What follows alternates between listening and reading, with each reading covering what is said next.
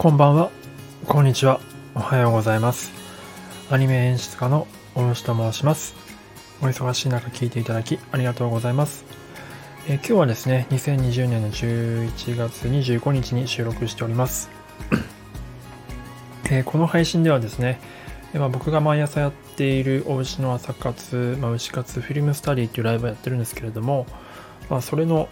こう要点だけをぐっとこう圧縮して放送する配信となっております。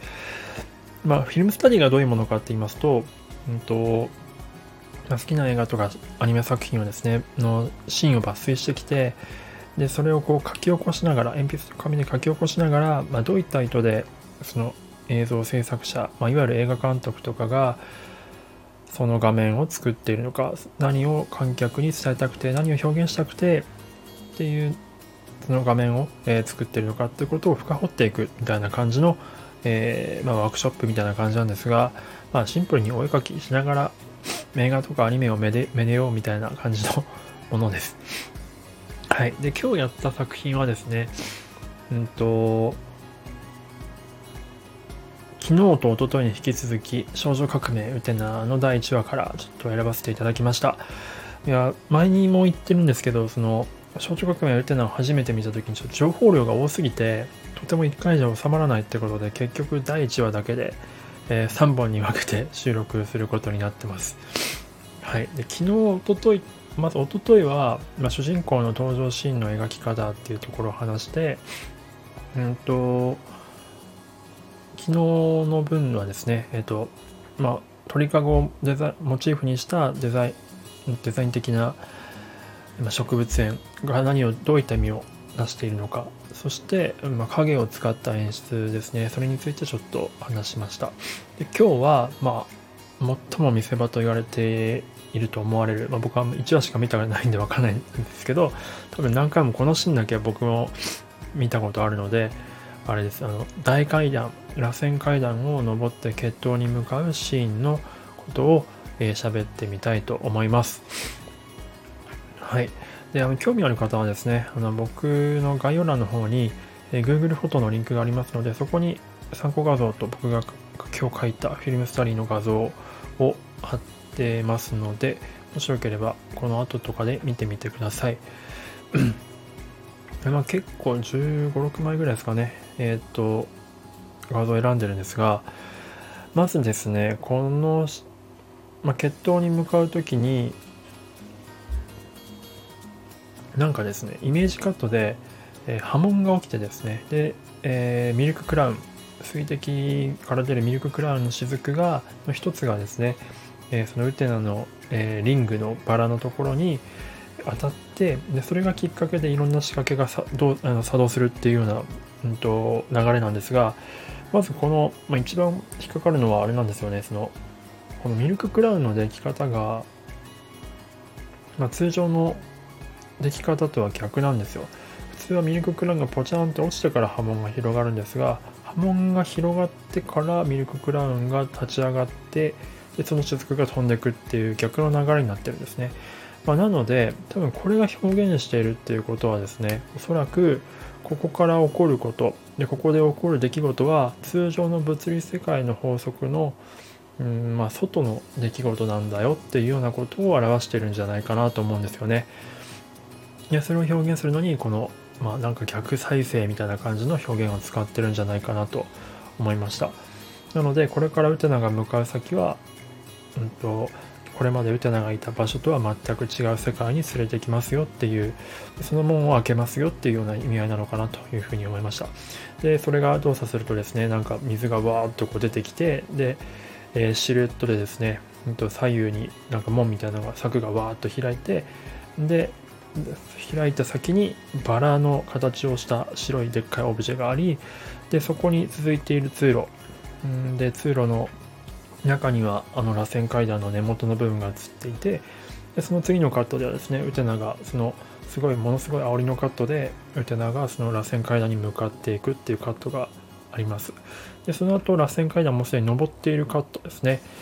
があってで登っている後なの寄りのカットがその次にありで次は、えー角度を変えて、うんとウテナ登ってるウテナを、えー、後ろから撮ってですね。ずっと登り続けてると、まあ、この辺はあれですね。絶対面目視録の曲がかかってますね。でその次が、えーとまあ、上空を映すわけですよね。上空に映ってる城を映すんですけど、この上空に映ってる城が、ちょっとびっくりしたんですけど、CG なんですよね。当時多分はセル時代なので、あのセルってちょっと見たことない方わからないかもしれないんですが、透明な下敷きみたいなものに、えー、それぞれちゃんとキャラクターはあのペンとかで描いてるんですよ。で、絵の具塗って、で、乾かして、でそれをいくつか重ねて、下に背景のセルを敷いてですね、それであの物理的に撮影台っていうので撮ってるんですけど、カメラで。で、CG 入れると、多分 CG のやつをレンダリングして、そのセルに焼き込ましたりとかしなきゃいけないんですけど、多分それってすごく大変なんじゃないかなと思うんですよね。なので、どうやってたんだろうってすごく思うんですが、まあ、ちょっとそれは余談なんですけど、まあ、CG で描くことによって、やっぱ他のその小林さんのデザインした背景の質感とは全く違う、なんかつるっとした感じになるんですね。まあ、多分この城を、えっ、と、CG でやった理由っていうのは、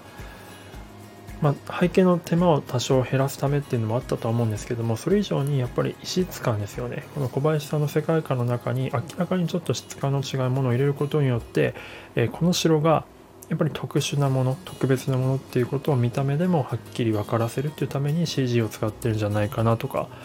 思ったりしますね。はい。この階段を登ってくるシーンもやっぱりすごく強烈ですよね。ま、この螺旋っていうのは多分そのまあ、人生がですねどんどんどんどん巡り巡っていくみたいな感じ。でどんな方向に向かうかはちょっとわからない。回っているので方向が定まってないじゃないですか。なので、まあ、これからウテナがどういう夢になっていくのかっていうところのですね、え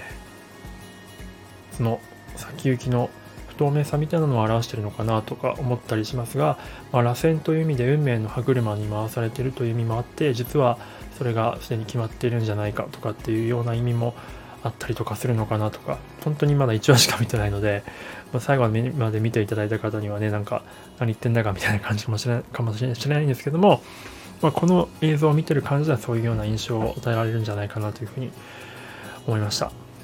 はい、で最後、まあ、階段登りきってでもう一回煽りのカットでですね城を見上げる部舞台みたいなところから城を見上げる見上げるみたいなのを超煽りから撮ってるんですけどこのすごい煽りのカットもですねなんか